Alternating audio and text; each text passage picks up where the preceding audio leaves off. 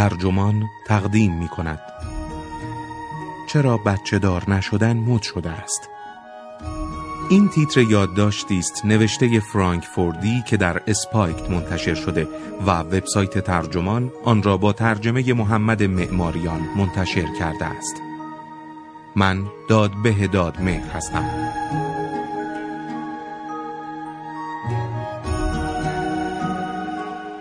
به احتمال زیاد شما هم زوجهایی را می‌شناسید که هر وقت بحث بچه داری می شود قاطعانه می‌گویند تصمیم گرفتند هیچ وقت بچه دار نشوند.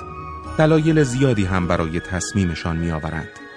بعضی معتقدند بچه دار شدن غیر اخلاقی است چون آدم دیگری را وارد این دنیای کثیف می کند برخی دلایل محیط زیستی یا مسائل مربوط به سلامت را مطرح می کند اما جامعه شناسی کار کشته می گوید احتمالا مهمترین دلیل نوعی از تربیت است که آدمها را به جای استقبال از سختی ها و مقاومت در برابر آنها به توجه بیش از حد به خودشان فرا می‌خواند.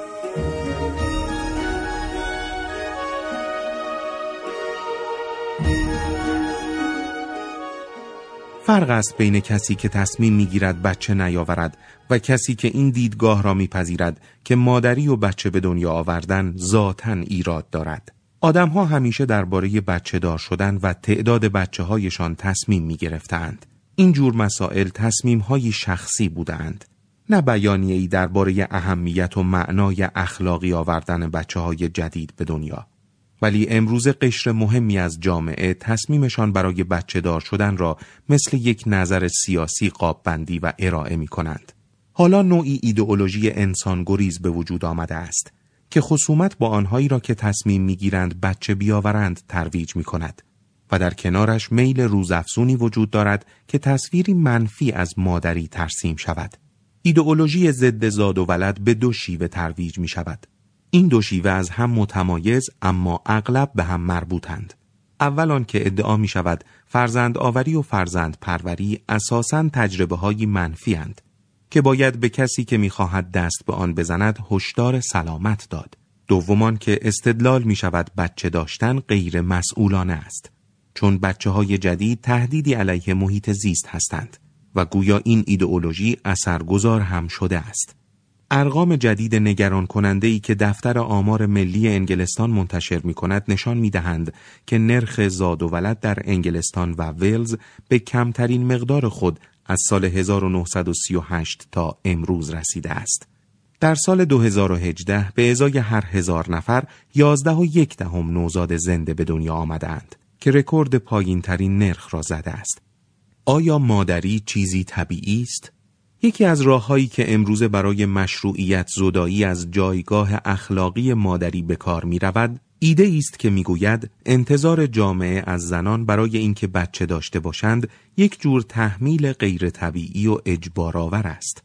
این روایت آنچه را گاهی ناچاری مادران مینامند زیر سوال می‌برد و اعلام می کند که مادری برای زنان نقشی طبیعی نیست. تریس شکتر در متنی که درباره فیلمش به نام زندگی به اصطلاح خودخواهانه من نوشته است می‌گوید علاقه داشت یک واقع نگاری بکند از اوجگیری جمع روزافزونی از زنانی که بچه نمی‌خواهند و این شعار را قبول ندارند که مادر شدن مهمترین و طبیعی ترین نقش زن است. فیلم تابو شکن شکتر علیه ناچاری مادرانه است.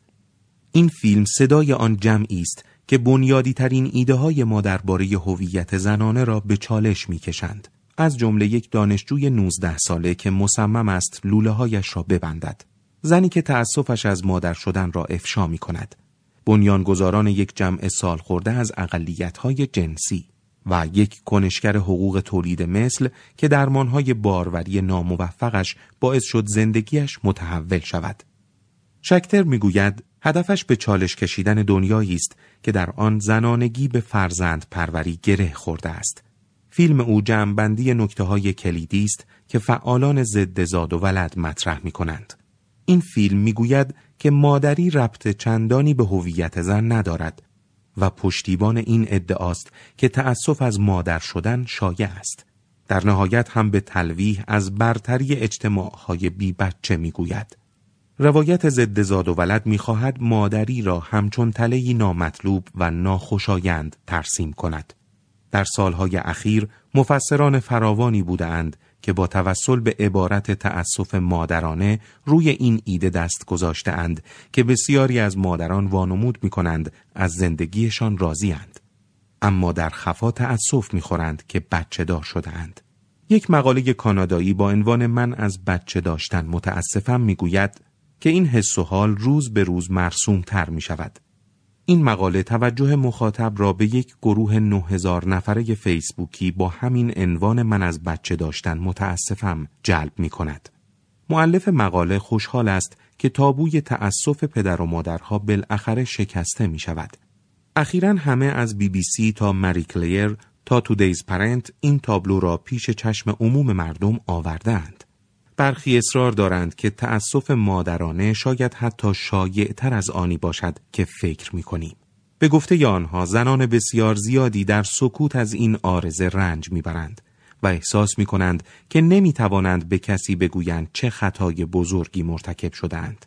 تیتر یک مقاله اعترافی اخیر در دیلی تلگراف به قلم یک معلف بینام این بود. من در خفا آرزو می کنم کاش هیچ وقت بچه دار نشده بودم. این مستاقی معمولی از آن روند است. معلف می نویسد از مخمسه ای که در آن گیر افتاده ناراضی است و از آن اوقاتی می گوید که صدای آهسته ای در مغزم زمزمه می کند که اگر بچه نداشتم زندگی رؤیاییم را میزیستم. او اضافه می کند به خاطر این رازی که در سینه دارم احساس می کنم خیلی تنهایم. همین کلمه راز غالبا به کار گرفته می شود که بی تردید می خواهد بگوید تأسف مادرانه شایع تر از آنی است که تصور می کنیم. همچنین به کارگیری این واژه می خواهد نوعی مشوق هم باشد تا زنان بیشتری را ترغیب کند که داستانشان را با بقیه به اشتراک بگذارند. به همین خاطر در انتهای مقاله اعترافی دیلی تلگراف دبیران این عبارت را درج کردهاند. آیا از بچه دار شدن تأسف می‌خورید و آیا حاضرید با آن اعتراف کنید؟ به گفتگوها در گروه فیسبوکی زنان تلگراف بپیوندید. ولی اگر تأسف مادرانه حقیقتا یک راز است، راز خیلی آشکاری شده است. این روزها بحث درباره تأسف مادرانه در سراسر دنیا بسیار رایج شده است. در سال 2009 روانکاو فرانسوی کورین میر کتاب پرفروشش بی بچه چهل دلیل خوب برای مادر نبودن را منتشر کرد. در سال 2016 بی بی سی میر را در فهرست الهام بخشترین صد زن دنیا جا داد. آلمان به طور خاص پذیرای مسئله تأسف مادرانه بوده است. کتاب سارا فیشر با عنوان دروغ شادی مادرانه روایتی دلهور آور از آن وحشتهایی ارائه می کند که به گفته او در پدیده مادری پیش می آید. کتاب براندازی مادر به قلم آلینا برونسکی و دنیز ویلک علیه آن ایدئال سازی سنتی از مادری در آلمان نوشته شده است. همین که هشتگ regretting motherhood به معنای تأسف از مادری در سال 2017 در آلمان ترند شد، حاکی از آن است که این دغدغه حرف دل بخش هایی از آن جامعه است. در بعضی موارد منتقدان نرمال سازی مادری نه تنها خود را افشاگر رازی کثیف می‌دانند بلکه پا را از این هم جلوتر گذاشته و فعالانه میکوشند به مادران کمک کنند تا از تصمیمهایشان فاصله بگیرند. اورنادونات معلف کتاب تأسف خوردن بر مادری در سال 2015 می‌گوید هدف اثرش کمک به مادرانی بود که آرزو می کنند کاش مادری برای همیشه نیست و نابود می شد. پس لاجرم به این جمع بندی می رسیم که عموم نظرات مطرح شده درباره تأسف مادرانه صرفا در پی توصیف این پدیده نیست بلکه دنبال بهنجار سازی آن است. از زاویه دید این ناظران امر بهنجار جدید همانا پیوند مادری با تأسف است. نه پیوند مادری با احساسات مثبت.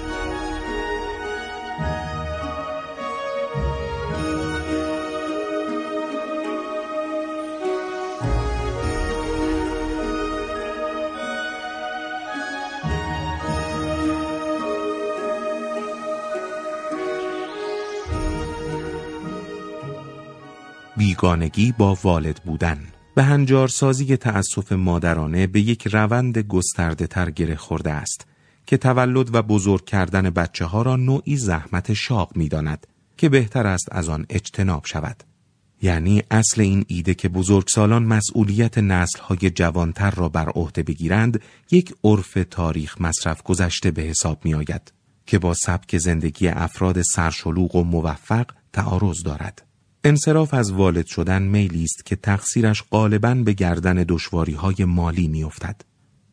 در اسپانیا و ایتالیا می‌گویند که پدیده‌ای که اصطلاحاً به آن سندروم گهواره خالی می‌گویند به خاطر تعهدات مالی و زمانه است که بچه دار شدن به دنبال می آورد. ولی این تبیین چندان موجه نیست. چون در بسیاری نقاط دنیا بیگانگی امروزی با زاد و ولد در میان اخشار مرفه نیز به اندازه افراد کمتر بهرهمند جدی است. در کره جنوبی هم که پایین ترین نرخ زاد و ولد را در کشورهای عضو سازمان همکاری و توسعه اقتصادی در منطقه آسیا اقیانوسیه دارد، صدای جنبش نومرج به معنای نه به ازدواج بسیار بلند است. یک شبکه جدید به اسم AMIF به معنای نخبگان بی تعهل من دارم جلو می روم بازتابی از همین حس و حال است. جای تعجب ندارد که پیش بینی می شود امسال تعداد فوت شدگان در کره جنوبی بیشتر از تعداد متولدین باشد. در چین زوجهایی را که تصمیم می گیرند بچه دار نشوند غالبا دینک می نامند. دو درآمد بی بچه گزارش شده از تعداد زوجهایی که اعتقاد دارند بچه ها سبک زندگیشان را محدود می کنند و بس در چین رو به افزایش است.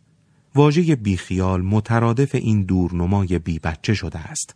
در طول تاریخ از زنان انتظار داشتهاند که وقتی پا به بزرگسالی گذاشتند مادری را بپذیرند و بچه به دنیا بیاورند. این انتظار هنوز رایج است. ولی همکنون نگاه منفی به مادری نیز به مساف آمده است که می‌گوید بچه دار شدن بلند پروازی های زن را عقیم می‌گذارد و کیفیت زندگیش را میکاهد. غالبا می‌گویند که عامل بیگانگی جامعه قرن بیست و یکم با بچه داشتن شوق زنان به استقلال بیشتر است. گاهی نیز اوجگیری روحیه ضد زاد و ولد را به نفوذ فمینیسم گره می‌زنند. این موارد شاید در تبلور حال و هوای ضد زاد و ولد نقش داشته باشند ولی عوامل قدرتمندتر دیگری هم در کارند. یک اتفاق مهم آن است که نگاه به جنبه های فراوانی از وجود بشر از دریچه بیماری رایج شده است خصوصا نوعی از اجتماعی شدن بر جوانها اعمال می شود که آنها را تشویق می کند مسائل و مشکلات وجود مثل درد، سرخوردگی، فشار و اضطراب را از دریچه روانشناسی ببینند. آنها به گونه بزرگ شده و آموزش دیده اند که از فشارها یا تجربه های چالش برانگیز یا ناراحت کننده مسون باشند. شیوه فعلی اجتماعی شدن به جای آنکه ظرفیت کودکان در کسب استقلال را پرورش دهد، جوانان را تشویق می کند که نسبت به آسیب پذیریشان هوشیار باشند. در چنین شرایطی توجه جوانها از شوق بزرگ شدن به عهده گرفتن نقشهای بزرگ سالان و پذیرفتن وظیفه و مسئولیت به چیزهای دیگر معطوف می شود. این یکی از دلایلی است که زنان و مردان جوان بیست و چند ساله مدعیند که بچه نمی‌خواهند. آن هم هرگز. بی تردید بعضی از این جوانها در برهی تغییر نظر می دهند و تصمیم می گیرند بچه دار شوند. اما شیوه مطمئن و قاطعانه ای که در ابراز امیال ضد زایش خود دارند حاکی از آن است که همکنون معتقدند پرهیز از فشار پدر و مادر شدن کاملا معقول و منطقی است. جنبش ضد انسانگرایانه علیه تولد یک دکترین ضد انسانگرایانه هم بر بیگانه شدن برخی اقشار جامعه غربی از مادری سهه می‌گذارد. این دکترین بشریت را نه راه حل مشکلات دنیا که علت این مشکلات می شمارد. در دهه های اخیر بخش عمده ای از جنبش محیط زیستگرا به سمت شعارهای تند و تیز انسان گریز رفته است. به گفته برخی از آنها انسانها نوعی سرطانند که به جان محیط زیست افتادهاند. پیروان مکتب بومشناسی جرفنگر مدعیند که بشریت از طریق ایدئولوژی انسان مدار که طبیعت را منبع سود و فایده برای انسان می شمارد موجب تباهی سیاره من شده است. انسانها غالبا در نقش انگل ترسیم می شوند و این امر هم محدود به افراد تندرو و حاشیه‌ای نیست. مایکل میچر وزیر سابق دولت حزب کارگر گفت انسانها نوعی ویروس هستند که تن زمین را مبتلا به بیماری می کنند. جیمز لاولاک مبدع مشهور فرضیه گایا می‌گوید انسانها از برخی جهات شبیه نوعی ارگانیسم بیماریزا یا سلول های یک تومور یا قده رفتار می کنند. متعاقبا به گفته لاولاک تعداد ما افزایش یافته است و گونه انسان اکنون چنان زیاد شده که به ناخوشی جدی برای سیارهمان تبدیل شده است. او نتیجه می‌گیرد که گایا از تاون آدمیان در رنج است. در غرب لابی های کنترل جمعیت سرگرم انتقاد از آنهایند که خانواده های بزرگی دارند چنان که برچسب مسئولیت ناپذیری زیست محیطی به آنها می‌زنند. با بچه دار شدن خصوصا اگر تعداد بچه ها زیاد باشد مثل یک جنایت اقلیمی برخورد می شود. شاهزاده هری در آن نسخه ای از مجله وگ که همسرش مگان مرکل دبیرش بود همین هفته این ایده را اعلام کرد و وعده داد که تحت لوای پایداری اقلیمی فقط دو بچه بیاورد. از این منظر یک انسان اضافه یعنی یک عالم انتشار بیشتر کربن که ظاهرا به همین دلیل بهتر است این انسانهای اضافه اساساً به وجود نیایند. به تعبیر تراست جمعیت بهینه که نامش را به جمعیت مهم است تغییر داده است یک آدم ناموجود هیچ رد پای زیست محیطی ندارد صرفجویی او در انتشار کربن فوری و کامل است تا همین اواخر بچه ها لطف خدا و برکت زندگی شمرده می شدند. اکنون افراد زیادی می‌گویند که بچه نداشتن لطف و برکت است. در نهایت دلیل این بی ایمان شدن به روح بشر نه اقتصادی است و نه زیست محیطی بلکه موتور اصلی این جنبش ضد زاد و بلد آن است که این اخشار جامعه امروزه به سختی می توانند معنایی برای زندگی بیابند. بازیابی اعتمادمان به روح بشر و فضایل قدیمی بشری بهترین پادزهر برای این چرخش علیه بچه دار شدن است.